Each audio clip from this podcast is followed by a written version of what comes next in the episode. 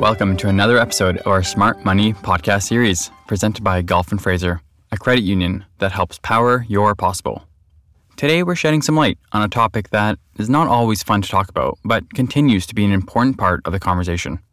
We're talking about four common types of fraud and ways that you can protect yourself from falling prey to a bad actor. My name is Akram, and I'm an assistant branch manager at Gulf and Fraser. Joining me today is fellow fraud awareness advocate and one of the branch managers at Gulf and Fraser, Katrina Breukelman. Katrina is no stranger to our Gulf and Fraser members. She has spent the better part of 12 years serving our members and communities. I've known Katrina for 10 of those years, and I'm looking forward to our conversation today. Thank you for the introduction, Akram. I just realized for our listeners, we should clarify what bad acting has to do with fraud. Good idea, Katrina. A bad actor is an industry term used to describe an individual who routinely initiates internet fraud and cybersecurity threats. Thanks, Akram. Let's get to know you a little bit. What do you love, and maybe what do you find challenging about your work? I love helping our members meet their financial goals and working with an ever growing and developing team eager to provide our membership with great service to help them achieve their financial goals. I find it challenging that our members are a target of fraud, and it's difficult when someone you care about experiences fraud. Sadly, we see and hear about these experiences almost every day.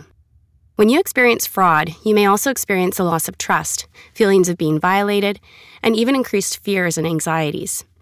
It's not fair, and I would say that the most frustrating part is that becoming a victim of fraud is that in most cases it's preventable. How about you, Akram? What do you enjoy most about your job? What I enjoy most is providing guidance and reassurance to our members when they experience big life changes, like a child getting married or purchasing their first home. Sometimes these things can also be challenging, like experiencing fraud. We know what to do and how to help. Seven or eight years ago, Katrina, I think you'd agree with me that the most common type we saw was fraud with checks. That's not the case anymore. I'm curious, how do you stay up to date on common types of fraud? That's a great question. Outside of work, I read the latest news on different types of fraud that's happening. I pay close attention to the various types of fraud because it's a real concern for me and our members. In my role, it's part of my responsibility to know and understand the various types of fraud and how to prevent and identify fraudulent activities. And for our audience, to share a bit about what we do here, as part of our annual training programs, both Katrina and I, and all employees, are educated on common fraud trends and schemes and have adopted best practices and procedures in our day to day work to be able to quickly identify the red flags that may come up. At Gulf and Fraser, we have the support of an entire team of people who are dedicated to fraud prevention. This team is responsible for monitoring on a continuous basis across the whole organization, as well as researching, understanding, and educating our teams on the topic. Okay, Katrina, another one for you. What can you share about identity theft and website spoofing? Identity theft or identity fraud are both broad terms used to refer to all types of crime in which someone wrongfully obtains and uses another person's personal information, like their name or credit card number, without permission to commit fraud or other crimes. The best way to protect yourself from identity theft or fraud is to safeguard your personal information. You can do it with these five simple steps. Number one, use strong and different passwords to log into various platforms, especially those you use for your financial institutions and secure sites. And use 2FA authentication when given the opportunity. Number two, set up an antivirus or malware on all your devices. Number three, bookmark your frequently used websites. Number four, set up security alerts on your mobile device. And number five, there are programs you can have installed that alert you to using safe sites in Google and other browsers. In addition, our team strongly recommends practicing heightened awareness when browsing the internet. This means paying attention to pop ups that occur on your device. Do not take any action or make a phone call, even if the pop up threatens security risk. In these cases, our advice would be to shut down your computer and get advice from a trusted computer maintenance retailer. Another common way bad actors try to get personal information from you is through self serve buy and sell platforms like Facebook Marketplace, Kijiji, or Craigslist. Be aware of people trying to convince you to send a deposit on an item sight unseen. This is not a common practice and a typical red flag of scams on these platforms. Make sure you physically see the item before sending any e transfers or giving cash. If you send an e transfer and realize it didn't feel right, if you catch it quick enough, there is a feature on your online banking to cancel pending e transfers. And remember, if it's too good to be true, it usually is. Other good heightened awareness behaviors to start practicing is to slow down. Do not become reactive or respond to fear based tactics. Take your time to review all pieces of information provided and always trust your gut. If something doesn't look or feel right, in most cases, it isn't. As it relates to your day to day banking with Gulf and Fraser, if you ever have any doubts or suspicions, please call our member hub and speak to a trusted advisor for guidance. Yeah, I recently set up alerts for my e transfers and find it super helpful. For our audience, that means I receive a text message every time I send an e transfer. It's just a simple thing, but it gives me peace of mind knowing that if someone else ever sends one, I'll know about it right away and can take action. Katrina, when you were talking earlier about ways to safeguard your personal information, you mentioned 2SV authentication. Can you tell us a bit more about what that is? Great question, Akram. Thank you. It's not a common phrase, but it is a very common method that many financial institutions use to validate your identity. 2SV authentication is an abbreviation for two step verification authentication. A bit of a mouthful. It's the practice of two sequential verification steps to access your personal information. We have applied this method at Gulf and Fraser. For example, when logging into online banking or using the Gulf and Fraser app, the first step is to enter your username and personal access code. You are then prompted to enter a verification code that you would have received via text or email. This adds an additional layer of security to prevent anyone else from trying to access your online banking. Exactly. One of the many reasons financial institutions started to use the two step verification authentication is because of website spoofing, one of the common types of fraud we are talking about today. Before I get into website spoofing, I also want to mention the biometrics feature in online banking. Our Gulf and Fraser app has a feature where instead of a personal access code, members can set up fingerprint or face ID, which is both secure and convenient. I know our in branch staff would be happy to help any members set this up. All right, so as mentioned, there's something called website spoofing. This is when cybercriminals or bad actors mislead website visitors by creating a fake version of a well known and familiar website.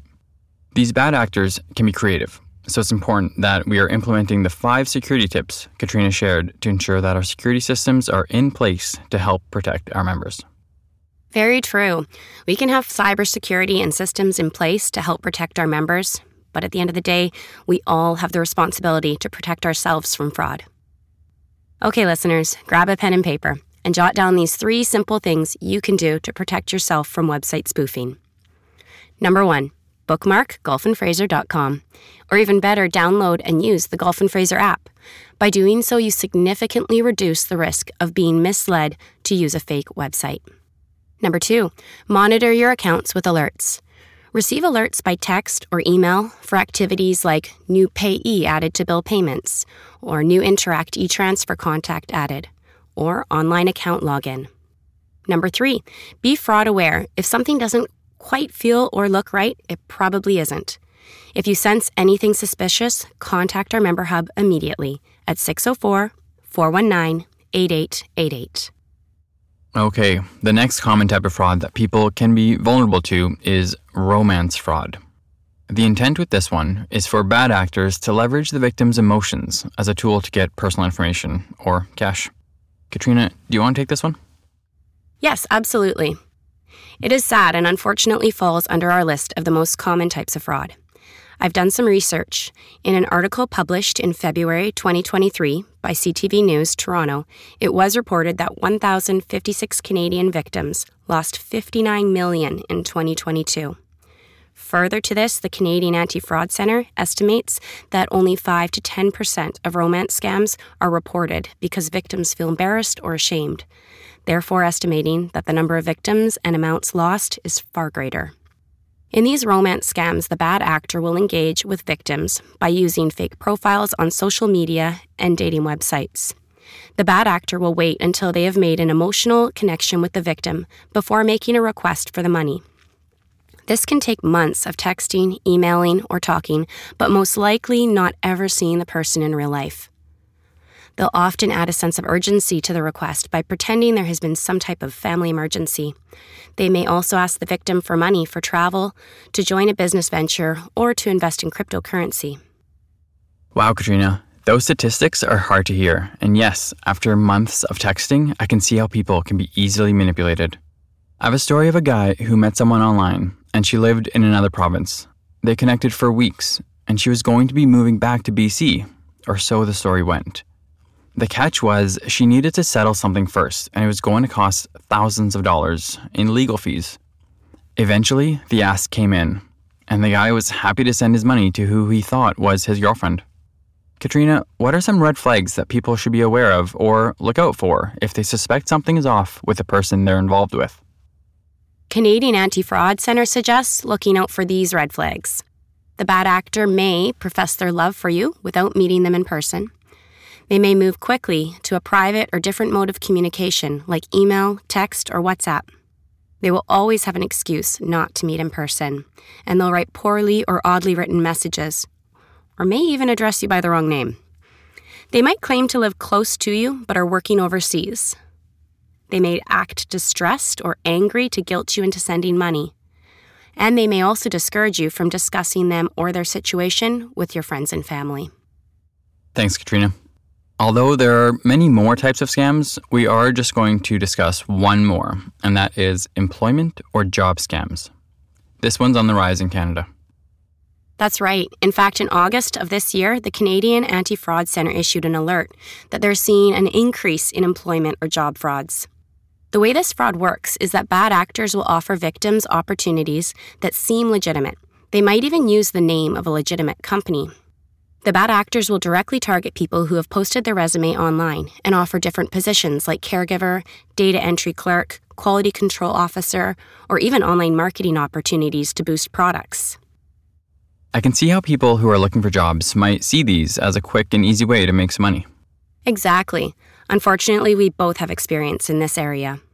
I recently heard of an individual who, when looking for a side job online, took an offer to display an advertisement in his car during his daily commute. The individual raised his concerns when they sent him his first paycheck before he even started the job and needed some of the funds back via e transfer. It was confirmed that he was dealing with some bad actors, and with support, the individual was able to remove himself from the situation and avoid any financial loss. Another story that reminds us of the importance to practice heightened fraud awareness and consider that if it's too good to be true, then it probably is. Now, it is common for an employer to need your personal information, your social insurance number for taxes, and even your bank account information. So, before providing any of this, we can't stress enough how important it is to practice due diligence. What are some of the red flags to look out for with this type of fraud? Number one, do your research and always verify the organization you're dealing with is legitimate before you take any other action. And number two, don't give out your personal information. Number three, if you're confident and you've done your due diligence, let the money sit in your account for at least five to 10 days before spending or making a withdrawal. If there's an issue with the payment, it's likely going to happen in the first three or four business days, and you won't be on the hook for it. You shared a lot of great information with us today. I've learned a lot and hope our listeners have too. Gulf and Fraser has a lot of great resources available to help you identify and protect yourself from fraud. All this and more can be found by visiting gulfandfraser.com. Thank you to my co host for sharing your time and knowledge around this important issue. I hope we get to this again. And thank you, Akram, for having me. It's been great. I look forward to more great conversations in the future. As a final point, I want to highlight the information I've mentioned shouldn't be taken as financial advice, as every case is different. For that, you should speak with one of Gulf and Fraser's financial experts so they can go in depth about your financial situation and offer an accurate plan or solution. Thank you, everyone, for listening to this podcast. If you have questions or ideas for our next podcast, you can contact us via email at inquiry at gulfandfraser.com or call our member hub at 604 419 8888. Ready to learn more? Visit us on Spotify and Apple Podcasts, where you can get great tips on everything from investing to business insurance and more. We'll be back soon, helping you work towards your financial well being with another Smart Money Podcast. Gulf and Fraser is a trade name of Beem Credit Union.